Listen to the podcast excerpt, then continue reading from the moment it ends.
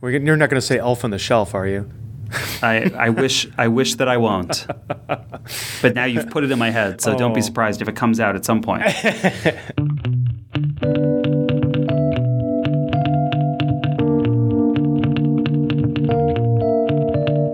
Hey everyone, Adam here from the C Lab podcast. I'm proud to announce that I've just released a new book. It's called Customer Education Why Smart Companies Profit by Making Customers Smarter. You can actually find it now on Amazon.com in ebook or in print format. Uh, you could also do bit.ly slash customer education. Made you an easy little bit.ly link. So I'd really appreciate it if you pick a copy up and let me know what you think. Thanks, everyone. It's January 9th, 2019, and welcome to episode 11. Again, we're in the double digits of C Lab, the customer education lab, where we explore how to build customer education programs, experiment with new approaches, and exterminate the myths and bad advice that stop growth dead in its tracks. I am Dave Derington, And I'm Adam Avramescu.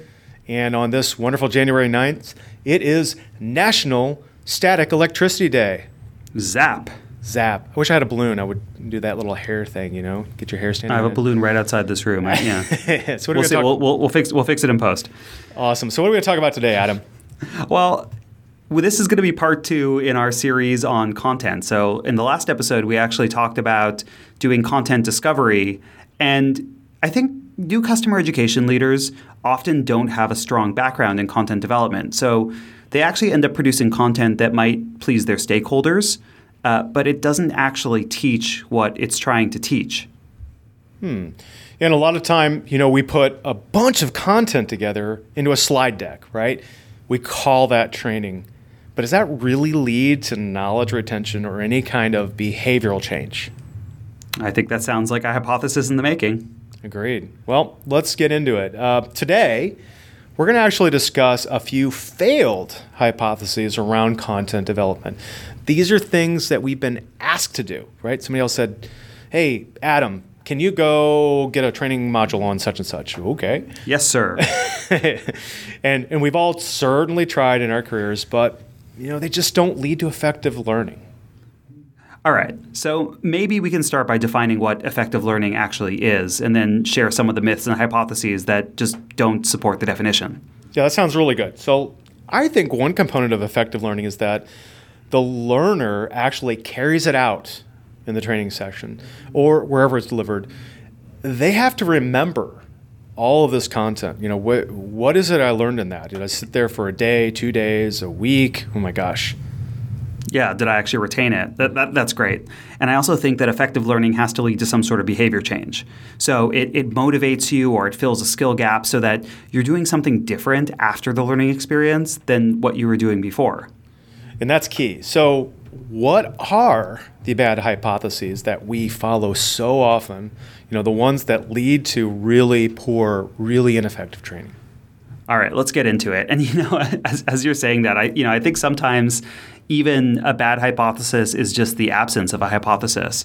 We're under so many bad uh, models and bad myths and misconceptions about what training is or what learning is that I think our default model sometimes is just so broken. um, and so we make assumptions about what training should be, and then we end up going and doing things that are like that without really ever dissecting why they might be a bad idea. Yeah, this is a really good topic to start from. So, so where do we begin? Well, let's start with one really common one. Uh, it's it's what I call well, it's not just me. A lot of people call it this the the sage on the stage. And, and this is the idea that if you put a really intelligent subject matter expert in front of learners and, and just let them do their thing, or, or as I describe it, just ask them to open up their heads and take their brain out and, and jam it into the learner's head, then learning will occur. Hmm. Okay. Well, Yeah. let, let's let's pare that down into the core. Wh- Why does that not work? Well, I think a lot of the time when you walk into an organization with relatively immature customer education, you can actually see this happening. You have your product experts leading trainings, and a lot of the time those trainings are one on one with customers, but sometimes they might even be webinars or something like that.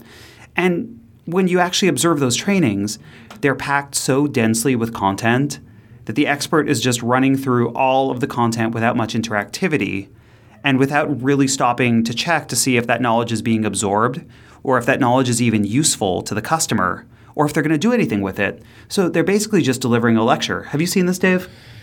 Yeah, and, and let me elaborate on that a bit. You know, like we, we might ask what's wrong with that. So I used to be, I used to do, I teach at a university level. So, you know, first of all, customer education isn't like school. You know, in school, let, let, I'm gonna put back on my professor hat or whatever it is we put on, and It's like a graduation cap, right? yeah, indeed, I've- I've- all that really cool little tassel? thing. Yeah, with the tassel, it's black. Yeah. Um, I could go in to a classroom and I could lecture about whatever I want, but at the end of the day, those students in the classroom were responsible for studying material, reading a book, taking my assignments, and doing what they need to do to get a grade, right? And their, their GPA really has long reaching consequences for them. So you're saying the, the stakes are a little bit different when you're actually in a classroom and you have a professor who lectures. Very much so. I mean, you're not really looking at the same thing because, um, well, I'll, I'll let you take it forward, but you know, it's apples and oranges. There, you're looking at a grade. What is it that we're looking for out of customer education? Yeah, I mean, the way I think about the key difference between a lecture in a university and customer education is it all comes down to motivation. Mm-hmm. Having having your GPA on the line is one of the biggest pieces of extrinsic motivation that ever there is. If you don't inherently and intrinsically care about learning the subject matter, you've still got this thing that is threatening to uh, not give you a degree, and that's going to be one of the most powerful things that you can earn in your entire lifetime. So, you know, for, for customers, they don't really have that, right? They don't have intrinsic motivation to learn how to use your product. They're not naturally curious about it, so you can't really design your content as if they are. But they also don't necessarily have extrinsic motivation. Like they don't have grades. Uh, you're not paying them to do it a lot of the time. And unless your company actually has some sort of lever like that, where there's a provision in the contract that you know if all their users don't get certified, they don't get to launch, or they're going to lose money, or something like that, there's no real motivation for them to struggle through bad training. They're just not going to do it. They're not going to take it. Yeah, so so you would say then, and I think I've read this in various different texts and, and bodies of work on it, that it, the grade extrinsic motivator is a bit of a risk. So a lot of people don't necessarily have anything on the line unless maybe their job, like I, I know working with partner enablement, it's a whole different matter because a partner, that's their job. They have to learn this because they have to support other people. But if you're Right. Often user- the terms there are very explicit, where you are going to hold your partners to a certain standard of knowledge and certification. Certainly, and we struggle with this all the time in customer success and onboarding and trying to get people to use the app. A lot of the time, just don't care unless they have a manager that's barking at them to get this done and to know it. Then, you know, their motivators may be their might their job might be on the line if it's really critical. So it's a different universe. Yeah. So when you think about it for customers, though, and you, you think about the fact that training for them is, you know, it's sort of optional, even if you, you say that it's mandatory, you really have to do a better job of not just lecturing at them, but really moving from that sage on the stage to uh, a guide on the side. You're not going to say elf on the shelf, are you? I, I wish I wish that I won't, but now you've put it in my head, so don't be Oh. surprised if it comes out at some point. So how do you do that? Uh, what are the what are the key things that to have a guide on your side, uh, Adam, that that you would you would propose? Well, a lot of it is about changing the role of the facilitator. So instead of assuming that we're going to have a lecturer who is an expert who's going to do 80% of the talking, start to think of it as this is someone who's going to facilitate our, our customers' learning. And they're maybe going to do 20% of the talking. So they should really be, I mean, obviously they got to know their stuff when they're uh, presenting in a classroom or when they're facilitating training, but it shouldn't really be about presenting and it shouldn't be about proving what they know. It should be about getting the customers to reflect on what they know. And I think one of the reasons that this doesn't really happen, especially with subject matter experts, is this thing called the curse of knowledge. Um, and this is uh, there. There, was, there were some great scientific experiments that uh, were conducted to prove that this phenomenon exists. Uh, I read about them in a book called Made to Stick. There's a book called Make It Stick and a book called Made to Stick, and they both have scientific experiments in them, so I get them confused. But this is Made to Stick by Dan and Chip Heath. Um, and basically, what this phenomenon is is when when you know something, when you're an expert, it's almost impossible for you to go back to being in a novice state. You just can't remember what it was like to learn this subject for the first time. So you really have to work with your subject matter experts to gut check their assumptions. uh, work with them on not having as much jargon in their sessions, and the things that seem basic to them but really aren't that basic. That's really cool. You know, this reminds me. This this weekend, I was just I'm skiing. I'm taking skiing lessons for the first time. You know, old guy. Wow. I feel I feel a little chagrin. You know, I've done, I did it once ten years ago, but I could see that like the really good ski instructors almost are empathetic. That like the ski instructor that I had this weekend was gentleman was 85 years old, totally amazed me. And you know, he he actually didn't use jargony things. You know, he, he didn't pretend that I knew all this stuff, and it act he acted like he understood what it was like to be a beginner. That's really amazing. Yeah, that that's part of our job in designing content, right? Is to not just knowledge dump onto our learners uh, as if you know by by being experts they're going to become experts too. It's really about empathizing with them and and going back to what is it like to learn this for the first time. Right. And to do that, that also means we got to get constant feedback from our customers about the content and about the pace. So, you know, if you're not doing any sort of surveys or knowledge checks or even stopping periodically throughout your training to to get their reactions, then you're going to have a really hard time figuring out whether you're doing it right. Right. Totally. So I also recommend not just you know gauging their uh, satisfaction with the training and gauging how they're doing, but really deliberately working interactivity into it. So deliberately create opportunities for learners to reflect, to speak up, to ask questions, and to practice their skills. That's really that's actually vital, and and the way I like to conduct live training, and actually, uh, the the way I used to teach in university is that I had a lot of activities. So I would lecture only for like. I used to do four-hour classes once a week, and it was brutal. Um, but I would maybe lecture for 45 minutes, and the rest of the time was all of us doing things together, or you know, group exercises and things like that. And that made it a lot more sticky and, and dare I say, fun because when I'm just up there talking, well, number one, I'm going to be exhausted. Number two, it, people are checking out. Yeah. And you know, sometimes with with the skills that you want to see someone practice, like nobody likes role plays. I mean, very few people like role plays, but sometimes once you get into actually doing that simulated activity or actually doing the thing that you're supposed to be doing on the job, you know, even if you don't like role playing in training, the act of going through that um, activity and maybe failing at it and maybe being in that uncomfortable state but getting feedback on it, it's really going to help you improve and be more comfortable when you're taking that skill out of the classroom and back into your job. Absolutely. Yeah. Um, so you know you you got to do that. You got to build in interactivity. I, I, also think that along those lines, one simple thing you can do is, uh, first of all, pause for questions.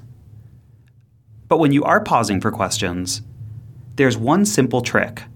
You, you remember those old ads that are they're not, not even that old. A couple of years ago, they were like the one weird trick that reduced my hair loss. well, this is the this is the one weird trick that that makes uh, pausing for questions better. Dave, what, what question do you usually hear asked when someone pauses for questions? Where's the bathroom? Where's the bathroom? no, I'm sorry. What does the what does the facilitator usually say? Um, okay. Uh, does anybody have any questions? Yep. Any, any questions? Any questions? Does anyone any have questions? any questions? And and and, and what happens? No, nothing. You get crickets. Nothing. Right? Silence. Where's the bathroom? yeah, yeah, exactly. Um, have you ever tried asking, "What questions do you have?" Well, that's a different way to put it. That's an open-ended question. Right. And here's why this is one weird trick. I guarantee you, if you ask what questions do you have, it reduces that anxiety because now people expect, oh, well, of course I'm going to have questions. What, what questions do I have? And you're going to get more questions that way. Ooh. Well, that's definitely something that we should all do an experiment, maybe an A B test. You can definitely A/B test that. You you can even yeah you could try it even within um, the same training session, right? For some of your your pause for questions, ask any questions, and for some, ask what questions do you have, and see what pops up. Certainly, maybe even some leading type questions like, "Hey, I know I covered this really quickly. Like, what are the things? What are the questions you might have about X? And you know, I find this challenging. What do you think about it? Maybe trying to lead them down the road." Totally. And you know, then we also talked about the fact that we really have to understand whether this learning is appropriate for our learners, whether it resonates with them, and whether it's going to help them do their job. So, what are some of the ways that you you've measured that, Dave? Oh goodness. Well, oh, there's a lot of ways. I mean, we could go back to the concept of the smile sheet. You know, when we're doing conventional old style Mm-hmm. training classes. Uh, Nothing wrong with that. nothing wrong with that. But quite frankly, I've done quite a bit of on demand, more than I ever thought I would do. Um, what I always do in that is having little tiny NPS surveys. Uh, let's say you finish a module, you'll immediately get at the end of that module uh, a, a quick question or two about, hey, how would you rate this? Zero to ten. Give me some feedback. What did you like? What did you not like? What did I What did I succeed at? Is there anything I missed? And Yep. those are really great to get into a, a system and then just start to pore over them because, you know, going back to a previous podcast, we talked about SAM and ADDIE and stuff. If you're doing quick loops and you're getting out there, like, here's one of my favorite things to do. I will always release small modules and get it out there publicly first and invite people in a beta context. And then I'll, I'll say, hey, I'm going to give this, you're going to be the first ones on this. But what it's going to cost you is feedback. I expect everybody to come back to me and, and, and be, you know, brutally honest. And that really helps. Yeah. And and one other thing that I would add to that is when you're doing that survey or when you're doing that smile sheet or whatever it is, obviously you're going to get a lot of really good information about the content and the delivery that's going to help you improve it. But one other thing that I always want to know is are the learners going to actually take this and do something with it? So I like to ask that question both in the live trainings that I do and in the surveys afterwards. So in a live training, I might ask something like, uh, you know, now that we're at the end of our, our training time together, I would love for everyone to tell me one thing that you will be doing differently as a result of this training. And that kind of gets people to commit to things a little bit because if you if you say it, there's a psychological principle of consistency and commitment that kicks in. And now, just by saying that you're going to do something, you're actually going to be more likely to do it. Right. So, well, I told Adam that, you know, I was going to go home and try this, and I, and I did. yeah, exactly, exactly. And and then on the uh, on the post training survey, I might ask a question like, you know, on a scale of uh, one to four, how likely am I to apply what I learned on the job, just to see, you know, if if the person is more likely to do that, or if they think they're more likely to do that. Totally. Well, I think you've wrapped up Sage on the stage, Elf on the Yeah. Shelf, Guide on the Side pretty well. So, Adam, let's transition to the next topic, and that you know, what is it? What's the next big content development myth that you find to be true? Well, I'm having a blast on this cast, so let's uh, let's move on from that and talk about. oh, I'm, I'm sorry. Um, let's let's talk about another big myth. I think there's there's an idea of content first, and I'm defining this against the idea of learner first. Okay. And so this is something again you can walk into an organization and diagnose whether your training and whether your education is content first. So, what, do you- what do you mean by content first? Is that okay? I'm just uh, making a volume of material, and and just getting it out there, and I you know don't really have any guidance on that. Yeah, the failed hypothesis here is uh, if a training includes all the important content that a customer needs, and I'm putting needs in air quotes. Can you see my air quotes? Can All right, ooh, ooh, in your mind. Uh, then, then it is a more valuable training, right? If we include all the important content that a customer needs, then it's more valuable training. And that's not true, though, is it, Dave? I, I don't think so for, for, for many reasons. Like, you know, if I just put the kitchen sink down, how are you going to digest that? Right. Absolutely. So how do you how do you know if you walk into an organization, how do you know if they're really taking a content first, not a learner first approach? What do you usually see there? Well, in a content approach, I might see a team sitting down saying, "Well, what what is it we've got? You know, what what do we want? What do we want to talk about? The we is the key, right? It's us Yep. first. It's like, okay, we're gonna do we're gonna do this. We're gonna do this. We think our customers want this, but then it's we think we want." And you know, something that that I've done in the past, and I'm actually doing again, is I'll actually canvas key customers, you know, and a diverse set of them, and say, "What do you need?"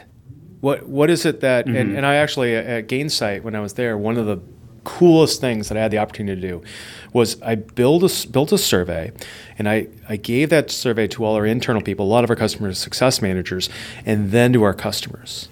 And then I compared the two to see and, and that really steered our direction much more to those gaps and the things that the learners said we don't understand this, or we're struggling with this, or we don't have anything on this. And it made it very learner centric. Yeah, I love that. Actually, just starting with the learner, mm-hmm. and you know, when you're even designing content, sometimes I see people start with a big content outline or an agenda, and you know, when you, sometimes when you see that word agenda, that is almost a tip off. Yeah. That we're just thinking about how are we going to fill our time with content, and not what is the learner actually going to need to be able to do in this session. And so if you're walking into an organization and you see trainings that run through a bunch of different topics in one sitting and they have these really packed agendas and the topics don't really have much to do with each other, um, or if you see a bunch of different content that's addressed to different audiences on your customer side at the same time, and a lot of the time they're just running out of time, right? Their their content is so packed in that they just run out of time. You don't really feel in that scenario like you even have time to add in the interactivities that we talked about in the last mm-hmm. myth, mm-hmm. right? You're like, how am I even going to put in interactivity? I've got all this content to run through. Yeah, so, that's a lot. Yeah, I mean, so, so like you said, instead of taking the content first approach, maybe back up and ask yourself, what does the learner need to be able to do after this training? And and also, is this the right time for them to be learning all of this? Yeah, let, let me tackle uh, this a little bit. You know, like I totally get it, and I totally agree. And what, and I, I, I'm going to admit that I've done this. I went in, I had the kitchen sink, I had everything, and it said, you know, we've all done this. Eight hours, I'm going to pack this into your head, and I lecture the entire time. And people walk out like, oh, my head hurts, my head's spinning, and and then then I changed, right? And uh, like one of the next points is that, you know, it's not helpful for somebody to learn everything about your project. I'm sorry, everything about your product on day one. They're not going to remember this stuff, right? And that's back to your curse of knowledge concept that you talked about earlier. You know, you know well, what? I can't, I can't take credit for it. Of but, course, uh, I'm, gonna, I'm going to attribute it to you right now because you're the last one I heard it from. Um, mm, plagiarism. Plagiarism.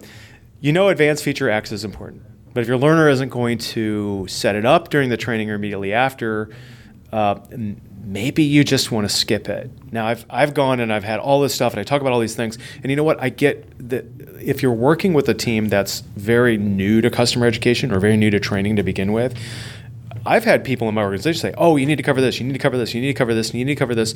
And I'm like, "No, just stop. What we're going to do is we're going to focus on uh, again let me go back to the skiing thing. I love to take other trainings and learn things. This ski instructor i talked to the other day he, he said look you know i don't really have an agenda. This is about you. My goal you see the top of that hill over there? You see where the ski lift goes? I'm going to get you up there in seven weeks. And it's like how are we going to do it? Oh okay well that's really great. Today dave we're going to learn how to put our skis on and we're going to learn how to walk in them and we're going to do a little bit of uh, moving around in them and that's it. So yeah. so that's like lesson one. I got comfortable, comfortable with the with the learning environment, and that is the snow, the skis, you know, the instructor, my classmates.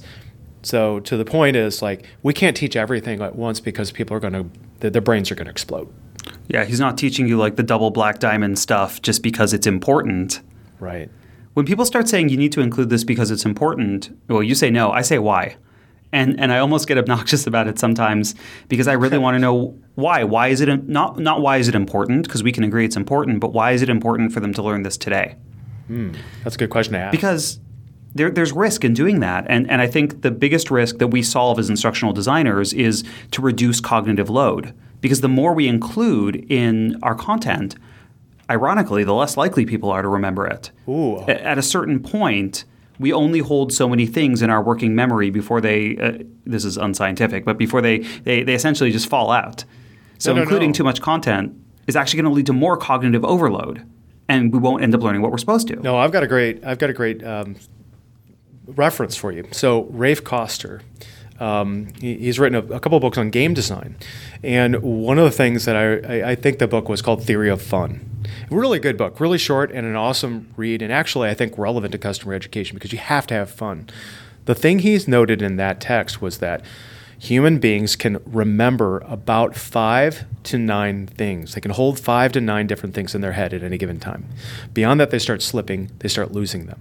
So that's really a kind of a good, you know, psychometric indication of what your learners should be, you know, tasked with. You can't have cognitive load that goes to 12, 15, 20. If you're over nine, you're probably done. Yeah, there's actually a pretty old research paper out there that a lot of this is, uh, work is based on. I think it's it's called "The Magic Number Seven Plus or Minus Two. It's got a really really cool title. Yeah, perfect. Yeah. And, and, and, so when you're doing that and you're actually trying to think what what are the you know seven plus or minus two things that we want to keep in people's heads um, and that would be really valuable for them to walk out of the training with we can't just think about what content is important. We have to think about what behavior changes need to happen at this point, during this training, at this time, and, and what are the skills that you would actually test the learner on. Now, I see this all the time where people want to include content, but they wouldn't want to test the learner on it.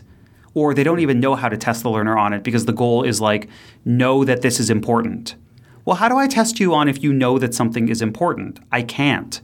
So sometimes it's helpful to actually start from the point of what would you test or certify them on? Because even if you're not actually going to test or certify them, you can still use that as the standard for what to include or to exclude from your training. Because if it's not important to test, it's not important to teach. It's a really good point. Really good point. Yeah. And, and I don't know about you, Dave, but I run into organizations all the time who have these bloated 101 trainings but they don't really know what their intermediate or advanced courses should be. And and hell, I've done this in my own trainings where I've done these super thorough 101. You're going to learn everything about the product on day one, um, but then I'm thinking in my head, well, I'm going to make an advanced course, but I have no idea what that content is. I, I feel like I have to go out and find it. Um, but really, I think it's lurking in the bloated 101 training because this stuff that's that's in there about your more advanced features or more advanced techniques or use cases should actually just be delivered later in the onboarding or, or maybe even post onboarding when the learner is actually ready to take action on it. Totally. Well, I think Adam, you know, I would challenge you in only one thing. I think it if you're new, right? If you start, you come into an organization and you're new to customer education to begin with. So you, you haven't done it for years like you and I and others in our market space have. It's okay it's okay to sit down and say, I'm going to gather everything at once. And in fact, I've done this a couple times. But after time, I realized, well, I built it all. Now I'm going to hold back and look at what I got. So you might run through that 101 a couple of times with some betas, some like a closed beta with a limited number of people involved, and they will tell you, dude, I'm full. after a certain point. Yeah. And and that's where you can say, I'm going to cut it here. This is going to go to advanced.